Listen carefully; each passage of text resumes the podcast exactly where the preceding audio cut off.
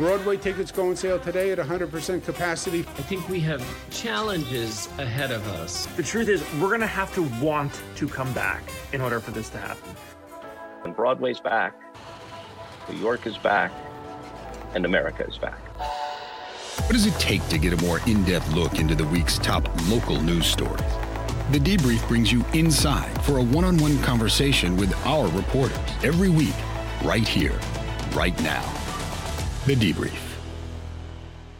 Welcome into the Debrief. I'm your host, Adam Kuperstein, in for David Ushery. As New York City starts to spring back to life, there has been a quintessential piece of the puzzle still in the dark. I'm talking about Broadway here. It was one of the first things to shutter because of the pandemic. And even as Governor Cuomo and Mayor de Blasio set dates for a full reopening, we didn't have a clear plan for the return of Broadway until now. September 14th, yes, shows can open at full capacity. Tickets are for sale, and yet it's not so simple. Not all shows are coming back right away. It's going to be a rolling restart, and there's still some questions about what Broadway is going to look like. Today in the debrief, we're going to talk to a Broadway producer about the discussions happening behind the scenes and a Broadway music director sharing some of the concerns from the cast and crew that bring these shows to life. But first, here's News 4's Andrew Siff. We're thrilled. I mean, everybody who's working here, the entire staff is Broadway based, and they can't wait to get back to work. Susan Sampliner is company manager of Wicked and site manager of this vaccine site, among those in limbo ever since Broadway went dark 14 months ago. The shows open September 14th. Governor Cuomo made the announcement at his Manhattan office. The governor's budget director said Broadway shows can open at 100% capacity, but audience demand might not be there at first, even for the cultural lifeblood of the city. The question is will people feel comfortable sitting next right next to another individual without knowing their vaccination status. For now, shows are returning without requiring a vaccinated audience. Some Broadway employees hope the reopening is incentive. Maybe the idea of going back to seeing shows and going to concerts and stuff that will encourage more people to get vaccinated. Actors have voiced anxiety for weeks that half filled theaters won't pay the bills. We can't really do socially distanced uh, shows on Broadway because the producers need to make money to pay the cast and everyone that works backstage. But today, the Broadway League, which oversees 41 productions, said a handful of long running shows will be first to go on sale and that safety precautions will be in place. Masks will be mandated. There'll probably be a different ingress and regress to the theater. And I suspect a lot of contactless services. And joining us now on the debrief, Broadway producer and a board of governors member for the Broadway League. He has two shows with dates to be announced very soon. Brian Moreland, so good to have you here on the debrief. Really appreciate the time, Brian. And, and what exciting news to know that there are tickets for sale. Was there ever a time where you thought during the pandemic, I don't know when this is ever going to happen for Broadway? you know, I am a radically optimistic individual, and I always felt like we would be back on Broadway very, very soon. But there was definitely a moment during 2020 where I thought, is there actually going to be an end in sight? How much longer can I keep my pom poms out for the heartbeat of Broadway? And here we are. Your shows. Here we are. American Buffalo, Thoughts of a Colored Man will be coming at some point soon. We'll be standing by for dates on that, but we do know that a number of shows are for sale as we speak.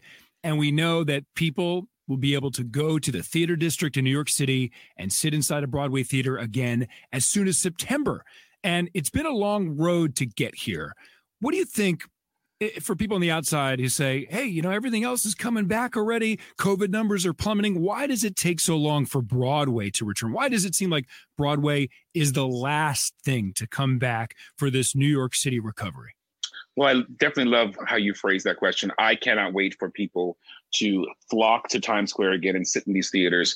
We were the first thing to close and we were the last thing to open, as you mentioned. Um, we are a large gathering place. So science told us at that particular point in time that we were a super spreader event. And now it's going to take a beat for us to come back because we've got to get all of our cast members back. So many people have been affected by the pandemic.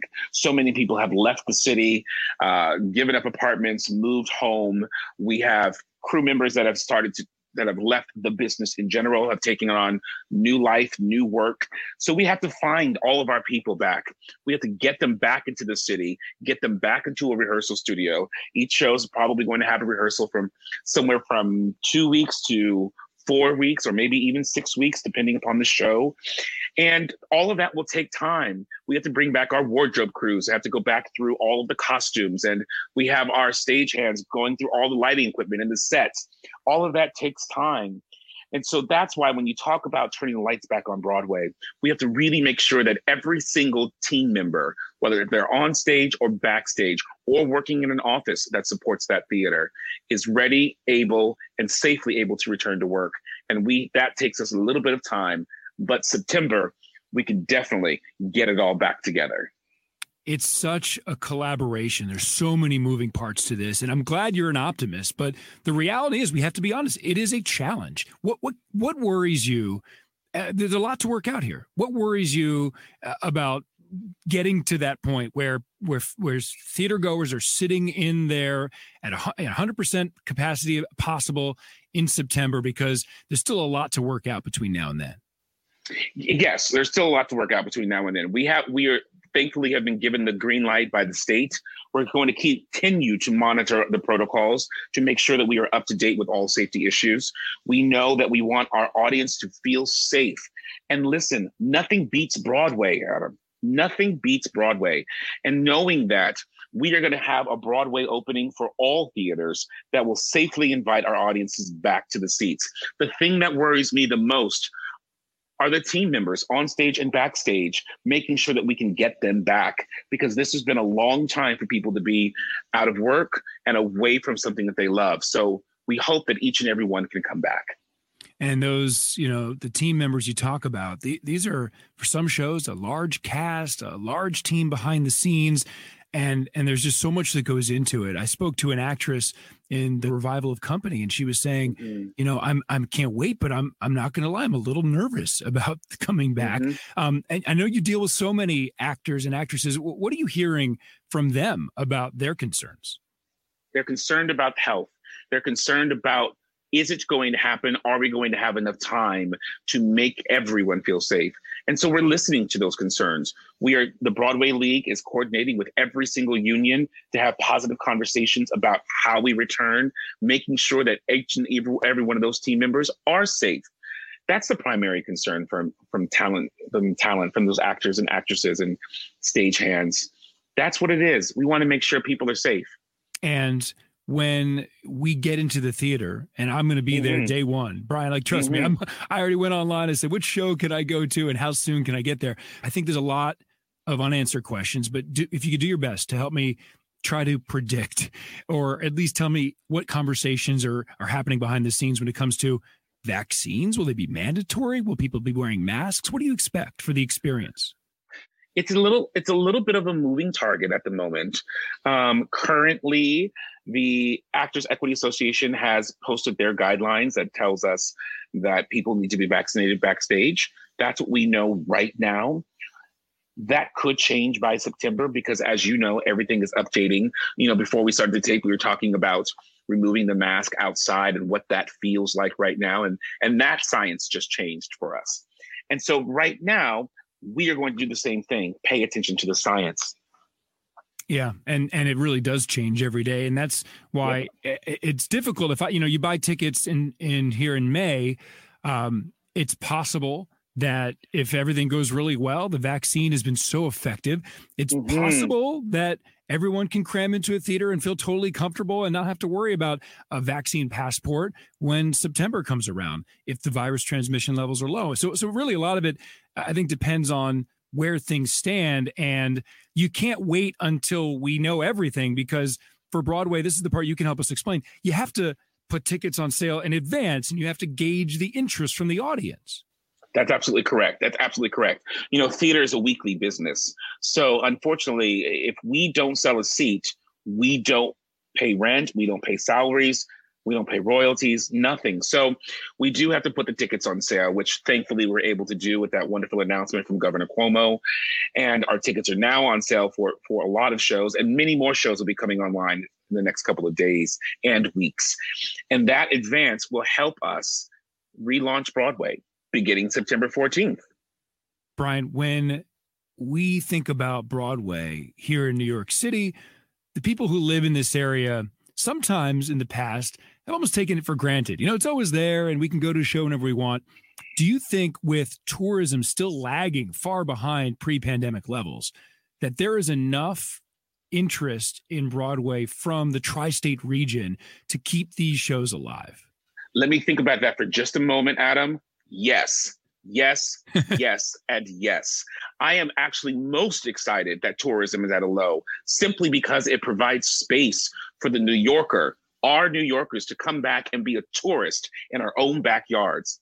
How exciting is that? My favorite time of year is when is when the tourists have left the city. I can go down and see the Macy's the Macy's Christmas windows. I can walk the streets freely because we don't have all the tourists. And now with Broadway reopening and tourism at a low, all of these people will be able to come and see Broadway as if they're a tourist in their own backyard. And I think that's lovely. I appreciate the freedom we've had to enjoy New York City without all the tourists, but I wouldn't mind seeing them back because it's such a sign of of the revival, right? Uh, it, I never thought I'd say that. I miss some of the Times Square chaos, but when when these shows are going to be coming back, do you expect mm-hmm. most of the Broadway shows to be just like pre-pandemic, eight shows perhaps a week, or do you think some of the shows will scale down if demand is a little bit lower? I, right now, that's an ongoing conversation. Um, to be perfectly honest, it's an it's truly an ongoing conversation. Most shows really are aiming to return back to a full to a full pre-pandemic schedule, which are eight shows a week, two shows on Wednesdays, two shows on Saturdays. Knowing that now, we hope that and are optimistic that we'll be able to do it. But if something shifts, you know, I ask on behalf of all of us, you you just bear with us so we can get it right. What do you think, Brian? It'll feel like night one. Oh, what do you think? Night one, being there in the theater, because I, I, some people have said this. Uh, New York City, we're talking about June, July, the summer. New York City is fully reopened, but it's going to be. You could argue that New York City's not fully back until Broadway's back. What's that going to feel like when you're in the theater for that first night? Well, Adam, there's something that happens on the on the first night of every show. A wonderful robe is bestowed upon the person in the cast that has the most chorus shows uh, ever, and this gypsy robe goes around show to show to show, and each time it passes a new show, a new patch is sewn onto this coat. And it's the most joyous occasion that happens in the theater when a show opens. When we return, it will be like opening night where every single show will be able to have a ticker tape parade in the theater with a lot of love and a lot of laughter can't wait for that. I love I yeah. love that image and just to, just imagining the euphoric feeling that everyone's going to have. Brian, uh, congrats on a great year for you. I, I know that uh, your play Seawall of Life, Tony nominated show, and also you're selected as the Broadway Global Producer of the Year for 2020. Really appreciate you joining us here on the debrief. Thank you. Thank you so much for having me. Come back to Broadway because nothing beats Broadway.